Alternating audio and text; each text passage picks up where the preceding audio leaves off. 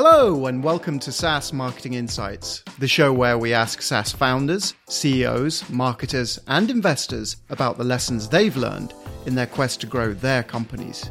My name is Paul Stevenson, and I'm founder and CEO of SaaS marketing agency 47 Insights. On today's show, I have an interview with conversion copywriter Sophia Dagnan. Hope you enjoy it.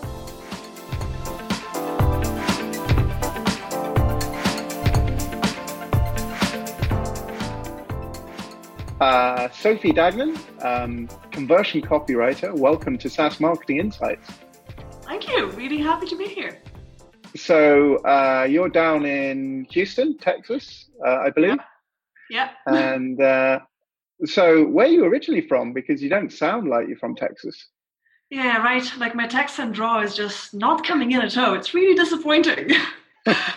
Um, it's kind of a, like a long story. Um, Bulgarian by birth, but I've moved around a lot, and I mostly grew up in Scotland. So my accent is like this really weird mixture, of, like Scottish and like random things I pick up from TV. okay. So, so you're a world citizen. Something like that. Yeah, that feels a bit like. Yeah, why not? yeah, I think we all are now, anyway. Um, so uh, tell me a little bit more about that that journey where it where it got started. Specifically, I'm interested in how you got into uh, conversion copywriting and how you came to specialize in SaaS and tech. So it was actually a bit by accident. um, so I studied archaeology at college. And okay. I mean, clearly it ties into tech completely. Yeah, old tech. Well, yeah. so my specialization was uh, paleo nutrition, and so it was just I studied a lot of bones and like DNA data. That was pretty much my last two years at uni. But after graduation, um, I wasn't sure what I wanted to do because for archaeology, you kind of have to go into you don't really have the choice of academia. So I could do a master's and then a PhD and just stay in that bubble forever. Or you had industrial archaeology, which is uh, in the UK. Basically, before you can start building a site, you have to do an archaeological survey. And so you're there working with uh, all the builders and all the guys, and your job is to like try to spot any bits of pottery or like the remains of an old building. You're like, no, guys, stop! Like we we now have to excavate this. And of course, they don't want you to find anything because it slows down the building process. So you have this really kind of difficult job where you're managing a lot of people and trying to like preserve history at the same time. I was like, I'm not sure I want to do that. and so after my husband graduated, we were like, you know what? We don't know what to do. Let's just move to the States because that seems like the thing to do. Yeah. And so we're like, right.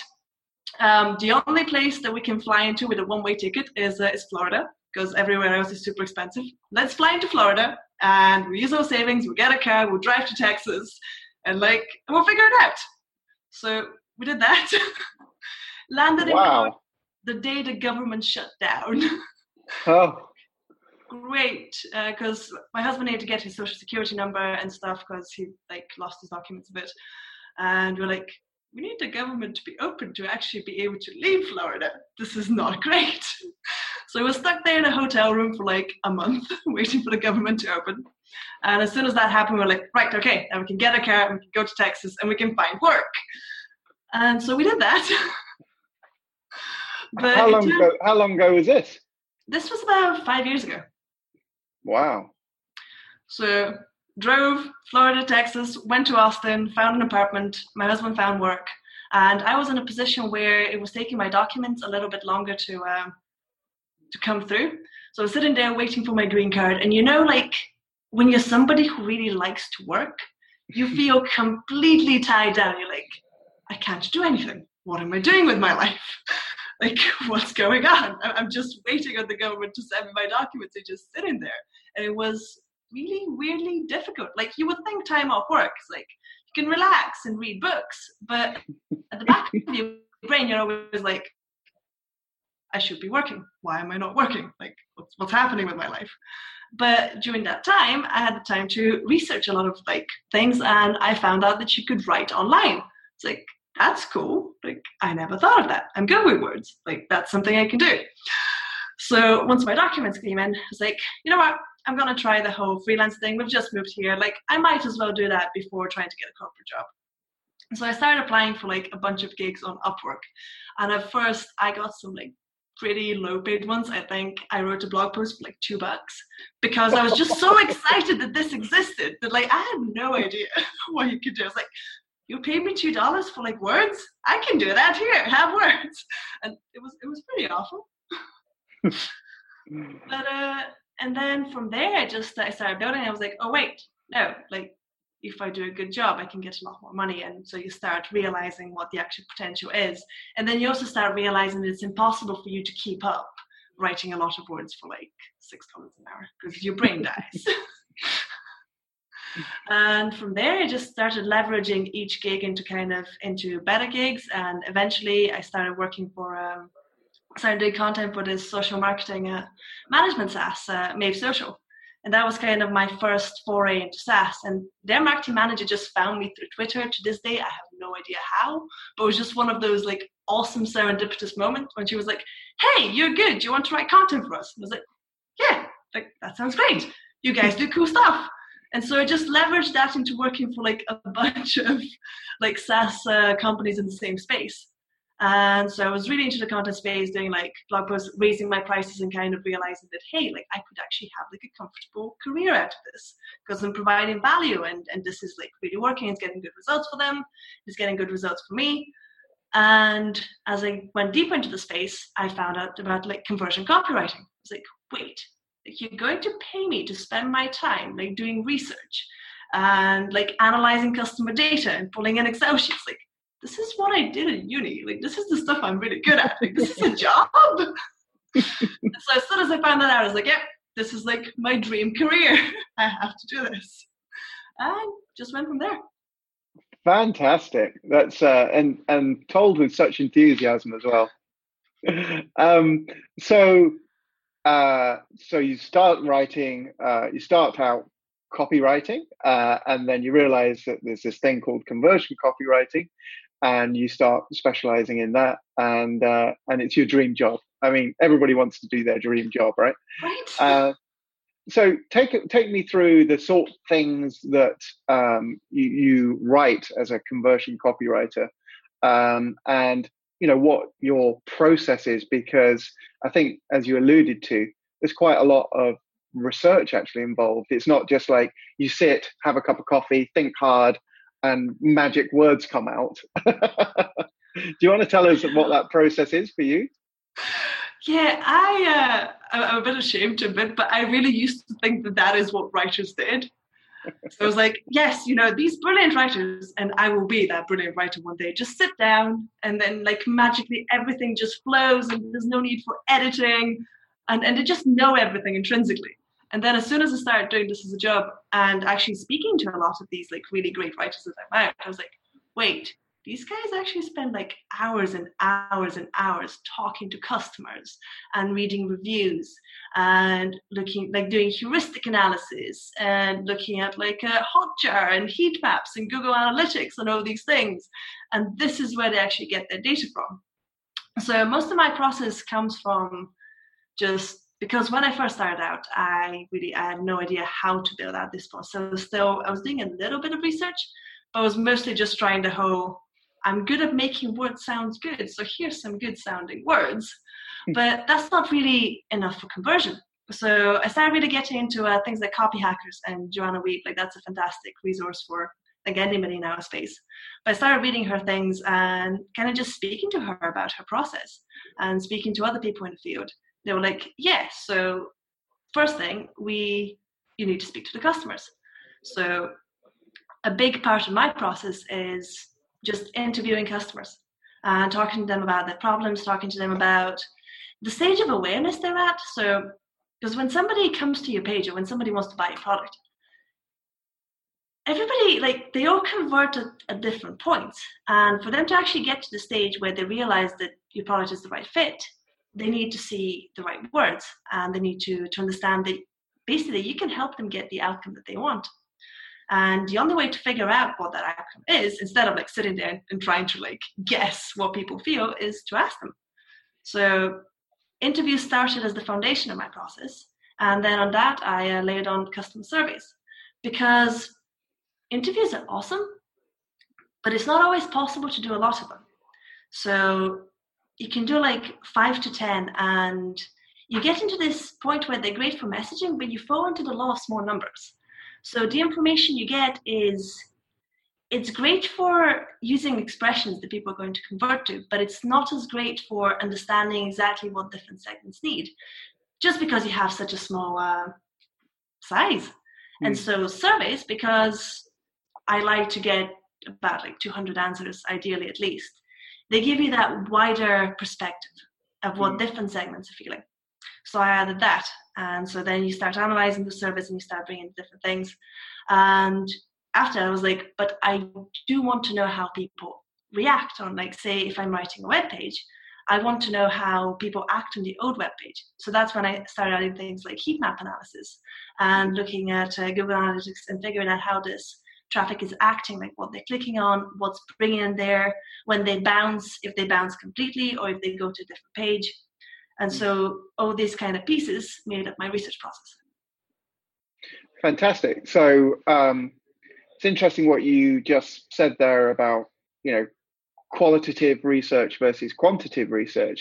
I guess one of the problems for many uh, SaaS and tech startups is that if they're quite small, they don't actually have that many customers. So being able to get quantitative feedback from 200 customers would be you know outside of the realm of possibility for them. I guess all you can do in that instance is is the the qualitative kind of customer interview right? Um that's where review mining comes in. Ah, tell me about review mining. Yes review mining is an awesome tool that you can basically use even when you have no customers so amazon is just the easiest place to start with that but let's say you are like a product, having trouble thinking of a product. But let's say you're building a product that helps somebody, um, like an email marketing product, because yeah. that's easy to talk about. So if you're building an email marketing product and you have no customers to speak to, you head over to Amazon and you basically start looking for books that solve the same problem that you solve. I don't think an email marketing product is a very good one. Oh, yeah. So let's say you're building a product that helps people get their dream job. Yeah. So you start looking at books that address that. So like there's a bunch of books on how to do good in interviews, how to get your dream job, and you look through these and you start looking for themes. So what questions people are asking, and especially themes that tie into it with the software you're building. And I like to just copy and paste these into a giant Excel spreadsheet, and then I analyze them in the same way I would analyze survey data. So at the top, I usually just put the question that like the feedback answers. So for example, let's say part of your software is to help them um, get past get them to the interview stage like get past the algorithms and stuff. So i'll start uh, basically compiling the data that helps me do that and then you start analyzing it and that helps you pick out the themes. And after you've looked through books on amazon you also start looking at competitor messaging so you can see what messages your competitors are actually using just to understand what where the market is at at this point. And then you can start looking at uh, reviews and basically the customer testimonials they're getting and your reviews in their like blog posts. You start going through the, like their facebook page uh, things like g2 crowd or capterra. And that just gives you a really good insight of where people are in your marketplace. And then you can use that as your initial messaging. And obviously once you grow you then get the customer survey data to grow that yeah so once you've done the the customer research, uh, then I guess it's it's then that's when the the wordsmithing comes in, or or is there another process? Is there another stage after that? I guess you've got to review all of that with the with the customer, right? With your customer, your client. So it actually depends on whether they want to. I like to have so after the research, I like to have a meeting where we just talk about everything we found. Um, but I've had clients who are like, "Look, we trust you we trust what we found like just especially if um especially if they come to you with an idea of what they want the page to be or what they want the page to contain mm. It doesn't always make sense to review it but yeah ideally you talk to the research you talk about what you found and then you move on to the copy phase just so that um, they know what to expect at the end because I find that one of the biggest kind of obstacles to like between say conversion copywriters and the client is that if you don't communicate at every stage, they have one idea of what you're making and you have one idea of what you're making, and that can clash. So this helps yeah. avoid that. So, has there ever been an instance where you've done this initial research and you've actually found something that's completely changed uh, the direction or significantly changed what they were thinking in terms of what they were going to put on the homepage or their messaging or their positioning just through customer research? Um, actually, this is uh, it's kind of an embarrassing yet funny story. I recently um, did a project with a client where we did a messaging marketing report. So it was basically taking all this research and then pulling into a messaging report with like ideas for different headlines and stuff they can use because they're at a stage where they're trying to really nail down the messaging. But before we did this project, we also did an email onboarding project. So I uh, redid the email onboarding sequence. And now after this project, I'm like, like you know, some of the messaging that we use for the onboarding sequence, like we should probably change those. Yeah, that's a case of putting the, the cart before the horse. so yeah, you, you do have stages where like you worked on projects before and then you do a complete messaging thing. You're like, hang on, like the customer data says we should actually be focusing on this stuff instead. I, I, guess that uh, leads me to uh, my next question, which is about, about common mistakes uh, that uh, you know you see um, SaaS founders or, or, or marketers uh, using when it comes to conversion copywriting. Say you know they haven't employed somebody like yourself. Uh, you know they're bootstrapped. They're starting from nothing. They, they take a wild guess. they they write something are there some common mistakes that, that, that you see and just as soon as you go on a website you know you talk to yourself. Um so yeah i think so. But again with this one i kind of have another story. Because so we all have i think as a professional in your field you have kind of like almost a subconscious list of best practices mm. that you kind of believe that work all the time. And like, I mean, obviously on a top level, like you're aware that there's always exceptions and that everything should be tested and that it's all process. But recently I found out that uh, about myself that there are certain things that I believe. So I was working with a with a client a while back and they're running ads.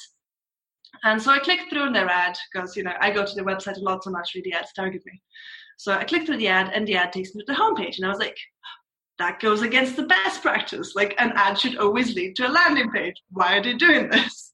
like, mm. And then I spoke to them, and it turns out that actually for this level of awareness of the ads that they're running, sending people to the homepage gives them better results than sending them to a landing page. And this wasn't something that, like, in my little bubble that I believe possible. I was like, wait, so that's really interesting because at least in my like in my space and like in my little bubble we kind of tend to go no ads lead to landing pages like that's it and yeah. so when we talk about common mistakes i suppose the biggest thing is to follow best practices as if they would work for you yeah because I'm i mean glad you said that. yeah following any kind of dogma uh just uh you know just following somebody else's rules without actually thinking through and uh, without measuring it or testing it uh, is a is a favorite uh, challenge of mine that, that I see with a lot of companies. Oh well, so and so told us to do this, or we read it, uh, it online that this was the best way to do it. It's like, did did you test it? yeah, and it's so hard, especially when it's something that say like you've done yourself in the past and it's worked. So of course your brain is like, I did it, it worked, therefore it's great. And then people you know and admire have done it and it's worked. And so it's almost hard to step away from that and be like, hey, like best practices are an amazing place to start. Like mm. they give you a far better start than say trying to like figure it out by yourself. But from there, you need to then start adapting them and start thinking mm. about how it's going to work for you because if it's it's almost you fall into a place where you start thinking of yourself as a failure if like their best practices aren't working because like these really smart people are telling yeah. you like this brought me a conversion rate of like 210% and you're like I mean, I should decrease mine. So, like, what am I doing wrong? Yeah, I, I will tell you a story, a reverse story. So I had um, uh, I, I, read or heard on a podcast someone saying that you know uh, a longer headline in on a Facebook ad will always pull more, and they were absolutely categoric about it. And you know, I was very skeptical when I when I was listening, but I thought I'd try it. So I was running this campaign, and I just added in another variation uh, based on the same creative, but with a longer headline, uh, and it tanked. It actually pulled half as well as the one with just the the, the, the short headline. So you know, I'm not saying that that's the rule, but uh, I'm glad I tested it because who knows until you run the test. Right, because it, it really depends on your audience and like even on the level of sophistication they're running at. Because say if you're marketing to marketers, like we've seen so many of the ads that we are weirdly skeptical, but also kind of an easy audience to market to because I think you always have the best practice in the back of your head. So you see somebody following the best practice and you're like, this is a great ad, like I must convert to it but other people are not as weird. so that's why I've never felt that. I've never said this is a great ad. I must convert to it. Okay, I have. Maybe it's just me. yeah, I'm way older and more cynical than you are. Cool. Um, so, so you're writing a lot of web web copy. Uh, you're writing uh, like onboarding emails and uh, landing pages. Is there anything else?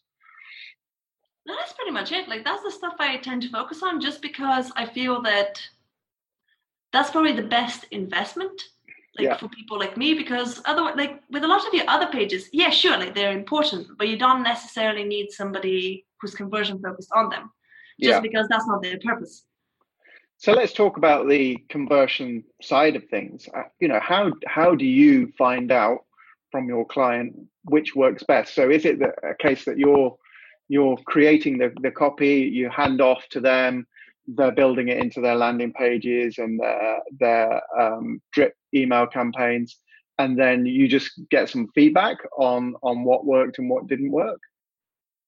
Um, it really depends on the client. I like to basically I, I like to become friendly with uh, anybody doing the testing and the CRO team and to kind of make myself available because it's a I think as a conversion copywriter, I think part of your job is to try to provide as much strategy and as much help as possible, just because you have that experience, and it's just nice. Plus, I mean, I'm invested in my own work, working, yeah. so I want to be as involved in the testing process as I can, just so that uh, we can adjust. Because sometimes, and this always like hurts a lot when it happens, but you're going to spend all this time researching a page and building a page, and it's going to bomb against the control. Like that's mm. going to happen and yep. it's awful and you feel like a complete failure when it happens to you but when you are involved with the cro team then you have an opportunity to fix that and to mm. optimize and to figure out where in your hypothesis you went wrong because copy is really a process and i think this brings us back to the mistakes it's assuming that once you write the website once you write a landing page like that's going to be your landing page forever and ever it's going to work like it has mm. a half-life yeah. because uh, the market changes, your customers change, technology is becoming more prevalent all the time, so we start responding to different messages. And so just being involved in that testing process helps me improve my work and helps me improve results. And it just helps me feel better about my work as well. Yeah. So, um, on a more kind of personal, professional note, I guess, uh, do you work mostly from home, I guess? Uh, yeah, I do. I'm in the process of actually turning my office into something that looks nice. Both is like a wall and a desk and a lamp. Good for you. Um, so how do you um, how do you cope with that? Because you know, I, I know writing is very intense and you need deep focus to do it, but sometimes you can go a little bit stir crazy, right? Definitely. Um, I've tried a bunch of different things. I'm still, to be honest, I'm still trying to find the thing that works for me. Like I've tried having ridiculously strict rules where I'm like, I'm going to be in my office from eight until six, and then I'm not touching anything. And that didn't really work for me because my brain doesn't always like work properly from eight till six. Like I'm a bit of a night person, so sometimes I do some of my best stuff at like 10 p.m. on the couch or later. And so those strict boundaries, I tried them, I tested them, they didn't work for me. I tried having really loose boundaries. Um, those didn't really work for me either because then you end up like watching Netflix five hours. And that's not great. So now I'm trying to come during my day, but if I find that like my brain is just not working, I will allow myself like a break. I'll step away. Uh, I'll have a coffee, and then I'll try working from a different location.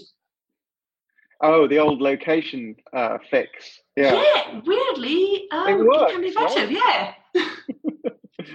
yeah, it's the oddest thing. Um, I do it myself sometimes. Uh, I just get to the point where I can't work at my desk at home, and so I can go out, but I, I can work somewhere else. I can work in a coffee shop. Yeah, it's so weird, but like your brain's just like, hey, this is interesting. Like it's new. We can do yeah. stuff here.